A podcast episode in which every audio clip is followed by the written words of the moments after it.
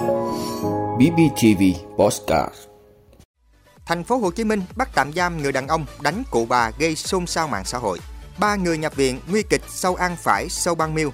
Khẩn trương lập từ 3 đến 6 trung tâm dự trữ thuốc hiếm. Ngân hàng sẽ giảm 0,5% lãi suất khoản vay cũ. Ở New York mà nói mập ú, lùng tịt, lé xẹ là ra tòa. Đó là những thông tin sẽ có trong 5 phút sáng nay, ngày 29 tháng 5 của BBTV. Mời quý vị cùng theo dõi. Thưa quý vị, cơ quan cảnh sát điều tra công an quận 12 thành phố Hồ Chí Minh đã khởi tố bắt tạm giam Huỳnh Văn Giỏi, 69 tuổi, ngụ quận 12 về tội hành hạ người khác. Trước đó, mạng xã hội xôn xao clip ghi lại cảnh một cụ bà bị người đàn ông chửi dùng tay đánh, chân đá vào người. Cảnh đó là nhiều cụ già đang ăn và chứng kiến. Trong clip, cụ bà bất lực nói: "Tôi đang đau mà, không đi được." Nhưng người đàn ông vẫn chửi bới, xưng tao mày. Một clip khác cũng cho thấy người đàn ông thẳng tay đánh vào đầu cụ rồi chửi. Bà cụ sau đó đứng dậy đi rất khó khăn. Sau đó, công an xác định cụ già trong clip là bà TT, tên viết tắt 85 tuổi, quê tỉnh Bến Tre, ngụ quận Tân Bình. Người đàn ông đánh bà cụ là Huỳnh Văn Giỏi, quản lý máy ấm quán trọ Trăng Khuyết ở đường Hà Huy Giáp, phường Thạnh Lộc, quận 12. Theo công an, Giỏi và làm việc tại công ty trách nhiệm hữu hạn một thành viên quỹ từ thiện và bảo trợ xã hội Trăng Khuyết từ năm 2020, được giao nhiệm vụ quản lý máy ấm quán trọ Trăng Khuyết trực thuộc quỹ từ thiện và bảo trợ xã hội.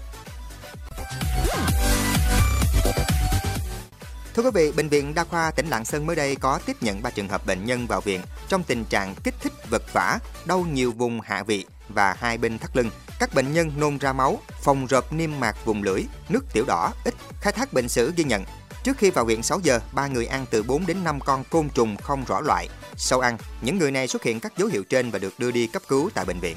Tại bệnh viện Đa khoa tỉnh Lạng Sơn, sau khi thực hiện các xét nghiệm cùng với nhận dạng con côn trùng, người nhà bệnh nhân mang đến, các bác sĩ chẩn đoán bệnh nhân ngộ độc do ăn sâu ban miêu gây suy đa tạng. Ngay lập tức, bệnh nhân được xử trí theo phác đồ ngộ độc của Bộ Y tế.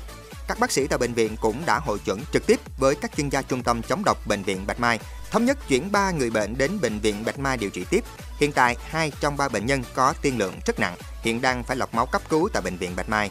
Sâu ban miêu hay còn gọi là manh trùng, ban manh, ban mau Thực chất đây là một loại bọ cánh cứng có màu đen, thân hình nhỏ, chiều dài từ 1,5 đến 3 cm, chiều ngang khoảng từ 0,4 đến 0,6 cm.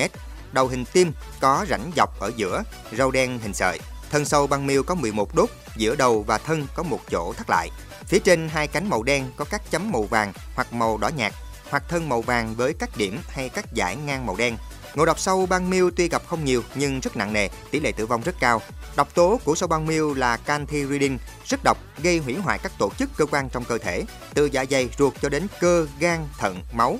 Hiện nay trên thế giới chưa có phát đồ điều trị hiệu quả, hầu hết các trường hợp ngộ độc sâu băng miêu đều dẫn đến tử vong. Thưa quý vị, thực hiện chỉ đạo của Thủ tướng Chính phủ, Bộ Y tế đã và đang khẩn trương triển khai việc hình thành các trung tâm dự trữ thuốc hiếm, thuốc hạn chế, nguồn cung với dự kiến hình thành từ 3 đến 6 trung tâm trên cả nước. Số lượng danh mục các thuốc dự trữ khoảng từ 15 đến 20 loại. Botulinum cũng là một trong các loại thuốc nằm trong danh mục các thuốc này. Cục Quản lý Dược cũng đang họp với Tổ chức Y tế Thế giới WHO nghiên cứu về cơ chế trữ của WHO và tìm giải pháp để có sự liên thông giữa việc trữ thuốc hiếm, thuốc ít nguồn cung ở Việt Nam cũng như các nước xung quanh khu vực, cũng như các kho của WHO. Hiện nay, căn cứ pháp lý về thuốc hiếm cơ bản đã đầy đủ, do đó Cục Quản lý Dược đã có những văn bản đề nghị các cơ sở khám chữa bệnh trên cả nước cần chủ động trong công tác xây dựng nhu cầu thuốc, dự báo tình hình dịch bệnh, cũng như dự trù số lượng cần thiết và mua sắm thuốc đảm bảo đáp ứng đủ nhu cầu điều trị. Thưa quý vị, các ngân hàng thương mại dự kiến giảm từ 0,3 đến 0,5% lãi suất cho vay với tất cả khách hàng hiện hữu áp dụng từ ngày 29 tháng 5. Nhóm dự kiến giảm lãi suất tuần tới sẽ tập trung ở các ngân hàng tư nhân từ đầu năm đến nay chưa điều chỉnh lãi với khoản vay cũ. Động thái này diễn ra sau cuộc họp giữa lãnh đạo các nhà băng với ngân hàng nhà nước vào ngày 25 tháng 5.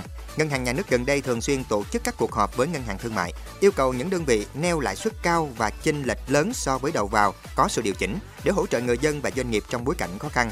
Trước đó, nhóm ngân hàng có vốn nhà nước và một vài nhà băng tư nhân đã chủ động giảm lãi suất đồng loạt với các khoản vay cũ. Cụ thể, Vietcombank đã có hai đợt giảm lãi suất với các khoản vay hiện hữu áp dụng từ đầu năm tới hết tháng 7. Agribank giảm 0,5% lãi suất với khoản vay trung dài hạn từ ngày 15 tháng 5 đến hết ngày 30 tháng 9. Tại nhóm tư nhân ACB giảm từ 0,5 đến 2% cho khách hàng cũ có khoản vay đến kỳ thay đổi lãi suất. Thưa quý vị, thị trưởng thành phố New York, bang New York, Mỹ đã ký ban hành luật cấm body shaming, miệt thị ngoại hình như chiều cao hay cân nặng ở nơi làm việc, trong nhà hay nơi công cộng. Luật chống body shaming do thị trưởng Eric Adams thuộc đảng Dân Chủ ký vào ngày 26 tháng 5. Ông Adams nhấn mạnh đây là việc đúng đắn nên làm và khoa học đã chỉ ra rằng hình dáng cơ thể không liên quan đến việc khỏe mạnh hay không. Ủy ban Nhân quyền của New York được giao nhiệm vụ điều tra các vụ khiếu nại sau khi luật được ban hành. Ngoài ngoại hình hay cân nặng, các yếu tố khác liên quan đến phân biệt đối xử như chủng tộc, giới tính, tuổi tác hay sở thích tình dục. Một số nơi khác như bang New Jersey hay Massachusetts cũng đã có các biện pháp xem xét cấm phân biệt đối xử về ngoại hình hay cân nặng tương tự như New York. Hiện hành vi này đã bị cấm ở bang Michigan và Washington. Tuy nhiên, những người chỉ trích luật này cho rằng nó có thể gây ra một cơn bão kiện tụng ở New York. Lãnh đạo phe thiểu số của Hội đồng thành phố New York, ông Joseph Borrelli nhận định rằng luật này có thể mở ra cơ hội cho người kiện bất kỳ ai và bất kỳ thứ gì. Cảm ơn quý vị đã luôn ủng hộ các chương trình của Đài Phát thanh truyền hình và báo Bình Phước. Nếu có nhu cầu đăng thông tin quảng cáo ra vặt, quý khách hàng vui lòng liên hệ phòng dịch vụ quảng cáo phát hành số điện thoại 02713 887065. BBTV, vì bạn, mỗi ngày.